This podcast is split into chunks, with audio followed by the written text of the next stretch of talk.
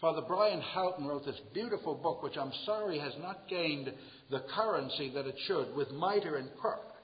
I think that I sold around 50 copies of that in the States. Father Bryan Houghton, I think his name is. And uh, excellent book. And he, he captures in this semi fictitious sense uh, the psychology of change. That, you know what the whole point is this? There is a myth that if you have the same thing all the time, it's monotonous. And therefore, the only way to come alive is change, change, change. But that is only relatively so. If you just think of it, that blessed sun, S U N, is the same day in and day out. You in England don't know that, but it's so. it's so. And every morning we expect the sunrise. And I don't say, oh, curse another sunrise. No, the sunrise was the permanent background against which to look at summer and autumn and winter and spring. There has to be something permanent against which to let the colors of the seasons change. So that the, the, the, it is the greatest blunder, even psychologically, even anthropologically, as James Hitchcock says in one of his books, to change something so intimately connected with the church. Or if the change be, it should only have been organic and slow, because the, the Holy Mass, the liturgy of the church, is like the sunrise. And of course, you have seasons and longer and shorter days and the different colors of the season. But that sun, that we don't want that changed. That was the background of our spiritual life. It was the background of the whole life of the church. And of all things in pre Vatican II, I thought that was the thing least in need of revision. I had all kinds of, of suggestions for revising philosophy in Catholic school. I thought it was a disaster. And perhaps we could, we could have changed uh, courtesy and so on. But that sun, that glorious sun, the most we should have done is to uh, maybe uh, um, change a few shades in the spectrum or added a few brilliant colors in a different season. But nevertheless, the psychology of Bugnini's reform, and Von Hildebrand calls him the evil spirit of the liturgical revolution, whether he intended it as not or not. It's not a question of looking into his mind and saying he consciously plotted the destruction of Catholic worship. No. It need be that he too was caught by utopia. Uh, all these experts, that's their occupational hazard. They read a book or they have a dream and it gleams in their eye and they don't care about experience. they don't care about the, the whole rhythm of organic change. They impose something with the full knowledge that it's scientifically accurate or whatever. So, whatever it is, but the effect was this that our sun was made to be some dizzying spectacle. Sometimes it would rise, sometimes not. Sometimes here, sometimes there. And this, this nervousness is poison for a contemplative life of prayer. And this, therefore, and this is authorized. I mean, you cannot say that this is due to abuses of liturgical clowns. This from Rome. This from Archbishop Bugnini's former congregation of worship. And also, and let's not forget this, the wretched translations. That, uh, you know, I sometimes have malicious dreams, and they are no doubt sins against charity. But I've got a beautiful one that I don't think will get me into trouble. My fondest dream is that in eternity, certain men are going to wear a sign around their head. Uh, I translated the New Ordo into English. That's all. the time. No hell, nothing else. I want them to take the credit for this abomination. And they're so proud of it. And they have all these sophistical defenses of it. And that the craven hierarchy should always say yes, yes, yes is unbearable. You know, I hear England and Wales had a better translation, but I, uh, I saw one. Uh, we, we Americans, you know, we're such classicists and poets and the like. So you people were sold this atrocity and, and in other languages, it's more or less accurate. I don't merely mean pro multis. It's bad enough, but you could not say, uh, it's stupid to say just because of that phrase, the whole thing is invalid. Oh, you poor man. The liberals will throw you the phrase. They'll, they'll translate into many, and then you want to buy the package? And then, then you're happy? Now, how trivial the whole thing is. But this whole, the whole wretched, uh, from the point of view of accuracy, from the point of view of arrogance, that in their own wisdom they know there's no such thing as spirit, therefore they speak of self, and all of these things. This is a disgrace. I mean, we should have another sign. I authorize the new translation. that, that's going to be delicious. There should be this kind of little cute revenge. I hope it's in heaven. But anywhere. now, this uh, something we ought to know is this. I've spoken, I, I, think I know many, many groups fighting modernism in the church. In fact, I think in America, I've been involved with most of them. And we usually split up, of course. That's the name of the game. Uh, we get a lot of action that way. But the trouble with most resistance movements to modernism, I think, is this they're too narrow. It's nice to have a specialty, but some people worry only about the mass. Some people worry only about uh, the destruction of Christian ethics. Some people only worry about the catechism. But anybody with eyes to see should see it all goes together. It's cut from the same cloth. We have this evil spirit in the church which denies or mutes or distorts the vertical dimension to God, the supernatural, so that it shows up, of course, in liturgy in stupid translations, in blasphemous or otherwise silly antics in the liturgy. But of course, it shows up in catechetics. In fact, von Hildebrand thought that the catechetical crisis was more serious than the liturgical, neither could exist without the other. If you had sound catechetics, they would not have endured the horizontalism of, of, of the modern liturgy. And if we had sublime liturgy, one would not endure the stupidity of the new catechism. So what we have to see is that uh, it all goes together, and that the only effective movement is this: that whatever is your specialty or your hobby, some people have this hobby and some people have this hobby. You should insert that hobby against the larger background of the total crisis. And you should begin to see that almost nothing is by accident, and that everything reinforces everything else in all these affairs. And I note this that this authorized revolution concerning us, in a sense, the most serious uh, uh, uh, locale or locus was in Mass itself. But as Davies points out, it also is adumbrated in the rite of holy orders. Davies has an excellent book on the order of Melchizedek. And one ought to see because you see, the priest is the one who says Holy Mass. And in the moment a priest is formed, I don't say with heretical doctrine, but in the moment of formation, in the moment the very ordination ceremony mitigates or, or, or does not stress this point and instead overstresses that point, the very consciousness of the priest changes. Does that make his Mass invalid? Not at all.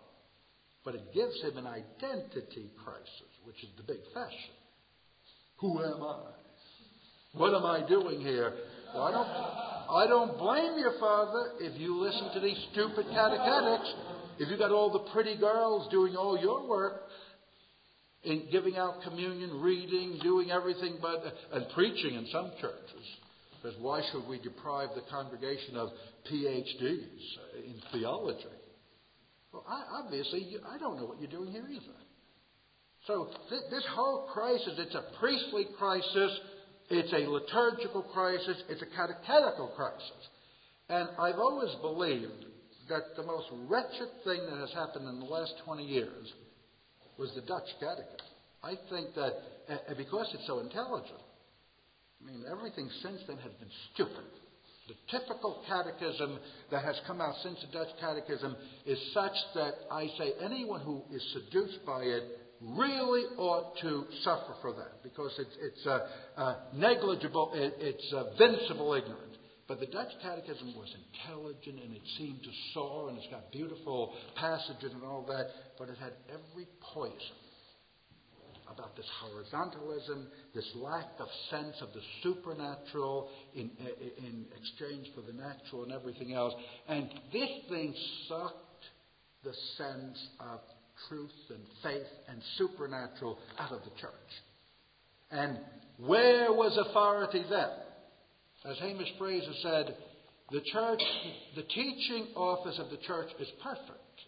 Even during the reign of Paul VI, we have magnificent teaching documents. I think his Credo of the People of God is magnificent. His Humanae Vitae is magnificent. Many of them but Fraser says there was a temporary suspension of the governing authority of the church, that the, the, the church authorities are so quick to pounce on a little schismatic,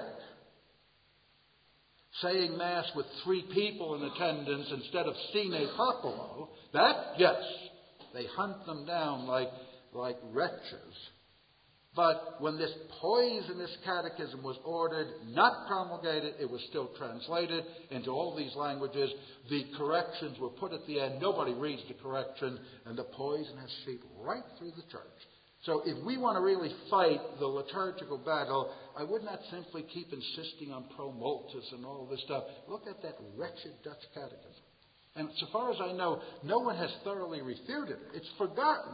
We've transcended it that at one time it was a scandal, but now we're faced with so much more treachery, so much more brazen heresy that one forgets it. But I think historical research will show that that little Holland, who, which has so many virtues, that little Holland was the main vehicle for the demoralization of the church in that Dutch catechism. I remember at Fordham, Fordham is allegedly, well, is truly of Jesuit Catholic origin. We honestly say we're secular now. We did that for the sake of government fund, free money, you know, it's free money. But we used to have a lot of Catholics teaching. And I remember the faculty, those in philosophy at least, oh, it's beautiful. Dutch catechism, just beautiful. And and, and these were the Greenwood. They were daily communicants. And therefore they were not fit. They were not psychologically or phys- uh, philosophically fit to really enter into the problem of the liturgy. And, and I don't know how it happened, but the, the enemy knows all this. That there is some power, diabolical power, that wants to destroy the worship of the church. And it's doing a great job. And part of that, as I say, is this catechetical thought. Now, when it comes to the Mass, I take my, uh, uh, I am in no sense an expert, as I say, and I am satisfied and eternally grateful for the work of Michael Davies. That uh, I remember when I was at CUF, I said, "Oh, gee, I wish I had this document. I wish I could read Latin. I can't read Latin even." And you're taping this, I know. But I admit that. I'm an idiot in languages. But even to find out which came first, was it that thing or this thing or this thing? Well, at least Davies has given us all the documentation. I think he's given us a very honest analysis, and if you ask me, a very charitable and generous analysis in his three volumes Cranmer, Pope John, and Pope Paul's Mass. Those, those three volumes, also in the order of Melchizedek. And I, I agree with Davies that I don't uh, think that there were all these her- formal heresies.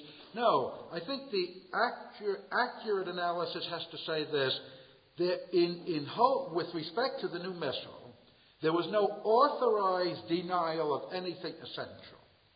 Oh, there's plenty of unauthorized denial of everything essential. We know that. But so far as Rome and even Bugnini went, you could say that given the right interpretation, there was no authorized denial of anything essential, but obviously there was this emphasis, this nuance, as they're fond of saying, of one aspect to the exclusion of the other.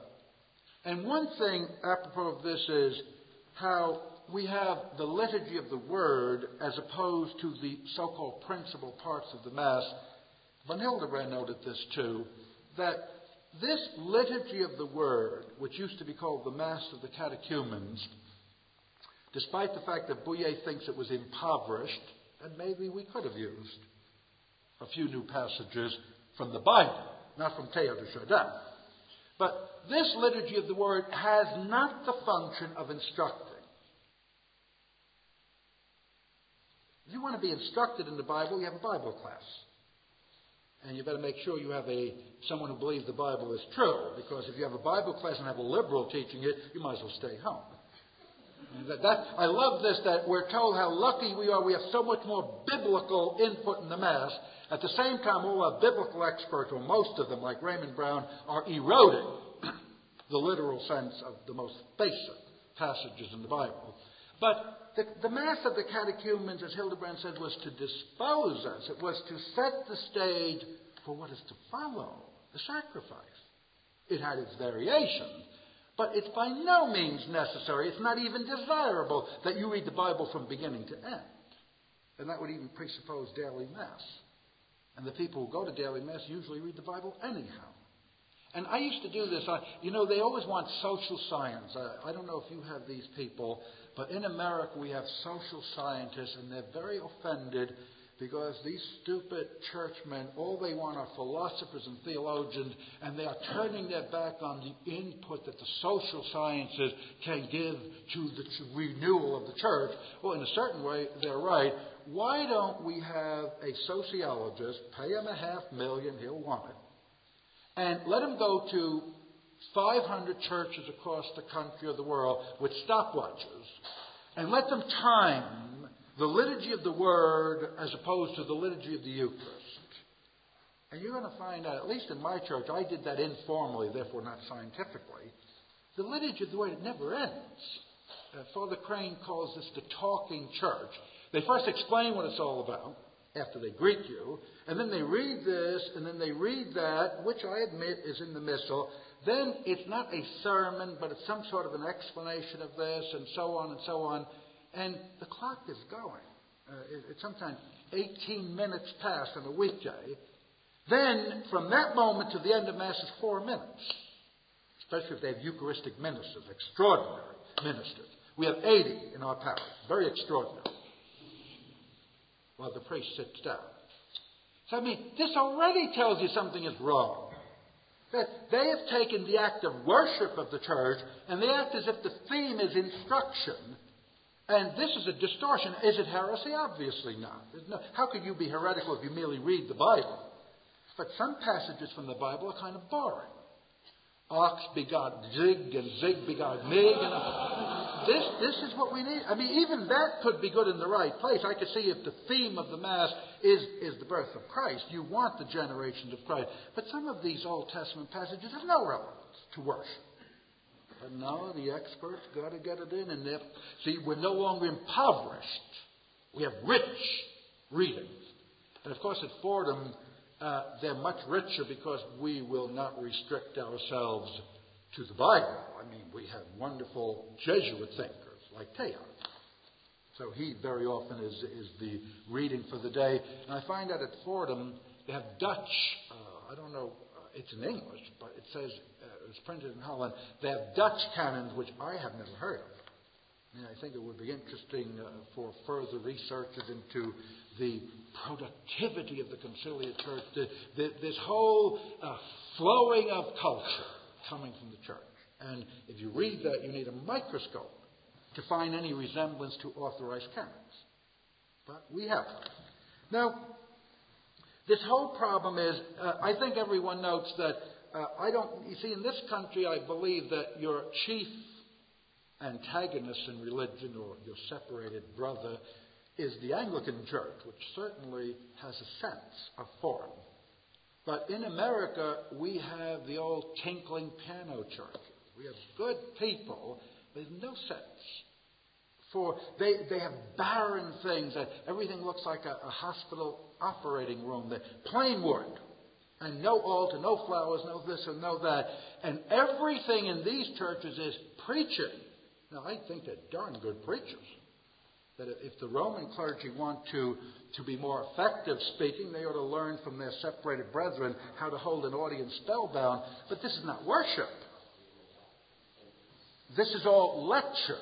Now, the point is this that our, our reformers, and I think this has been authorized by, if not by Rome, it's been permitted by Rome, our reformers have wanted to be, they are the puritanical vandals, and they get rid of images, they get rid of this good, or sometimes it's artistically only mediocre, but at least it speaks to the heart. They get rid of all these things and they replace it with antiseptic words. And I think this is a great crisis in the liturgy. Again, we have to see that there are these symbols which James Hitchcock, I don't know if you know James Hitchcock, he's an American historian, a young man who's in no way sympathetic to Lefebvre or even the Tridentine Mass, but he's an honorable enough man to tell people what's happening on his own level. And Hitchcock notes that outward symbols are by no means essential. That the essentials of things have their full validity quite apart from outward symbols. But for most people, if something is out of sight, it's out of mind. If you merely have an intellectual religion about the great action of Jesus and this and this, but if you don't genuflect, if you don't see other people genuflect, you first of all, you're scandalizing each other. And sooner or later, you don't believe. Faith is a fragile thing. Faith has to be nourished by catechetics. Again and again, you return to the Word of God because God assures us through Christ and the church that He is present in the Mass, that there is a thing called an angelic choir, that there is such a thing as eternity. There is such a thing as this, as this sublime reality in the life of the person. And when, when you keep refreshing yourself with this, then in your bodily actions you express it, you confirm your own faith, you confirm the brethren. But when everyone has this casual attitude, to strutting around, this doing this, this standing all the time, it scandalizes everyone and it gives us the message there's nothing there. One day we forget to read the words of Christ. We forget to, to uh, uh, rehearse what Christ has said. And as a result, there's this chatter affair in the church. Now, did Rome authorize this? Well, it certainly didn't stop it. This wholesale secularization of the rite. Well, you can't say that they are runaway priests who were disciplined. It comes at least from diocesan offices, and I dare say from Bugnini himself. That we have a big scandal now in America because during the uh, see uh, they read from the uh, rubric of the New Ordo promulgated by Pope Paul that one stands for a lot and sits for a lot, but at least they say you kneel during the consecration. Well, in my church, we updated that so that this is the whole thing. And, and this, what, what are they trying to prove? Well, we're adults now. You see, see, God, you thought you were, we were little kids. Well, we're grown up now. Stupid. Hildebrand used to call it a puberty crisis.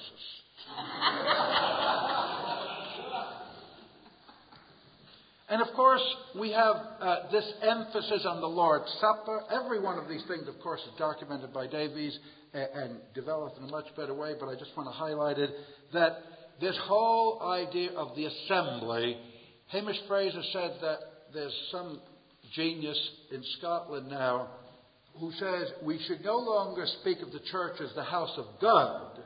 We should rather speak of the church as the house of the people of God this horizontalism, and based on a rotten theology, by the way, of Christ and our neighbor.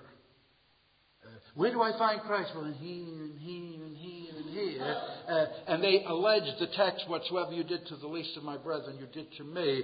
But that's totally irrelevant to this, that, that that is a different mystery.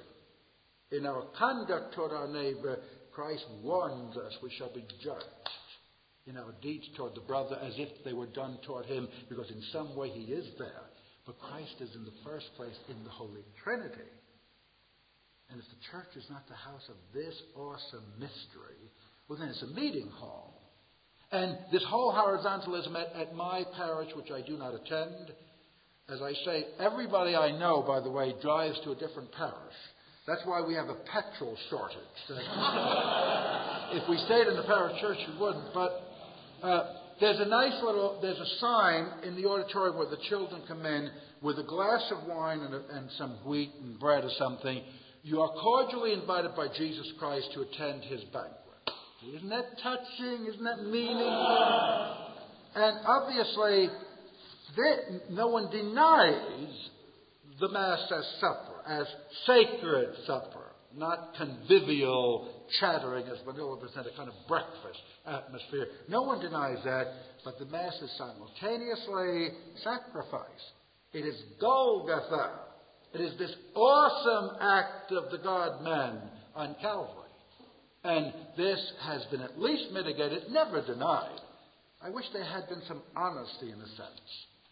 And some heretics simply said, we think that sacrifice is a, medieval papist invention, and let's go back to the biblical understanding which our separated brethren uh, understand as, as this sacrifice only of praise and thanksgiving.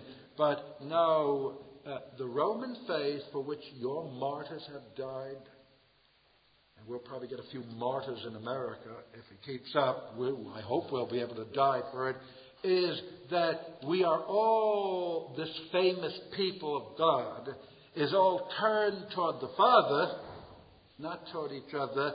The high priest leads us, and the, and the sacrificing priest is part of the one priesthood of Jesus Christ, the priesthood, not the master of ceremonies. And that we, that, that this priest offers Christ himself in an unbloody sacrifice.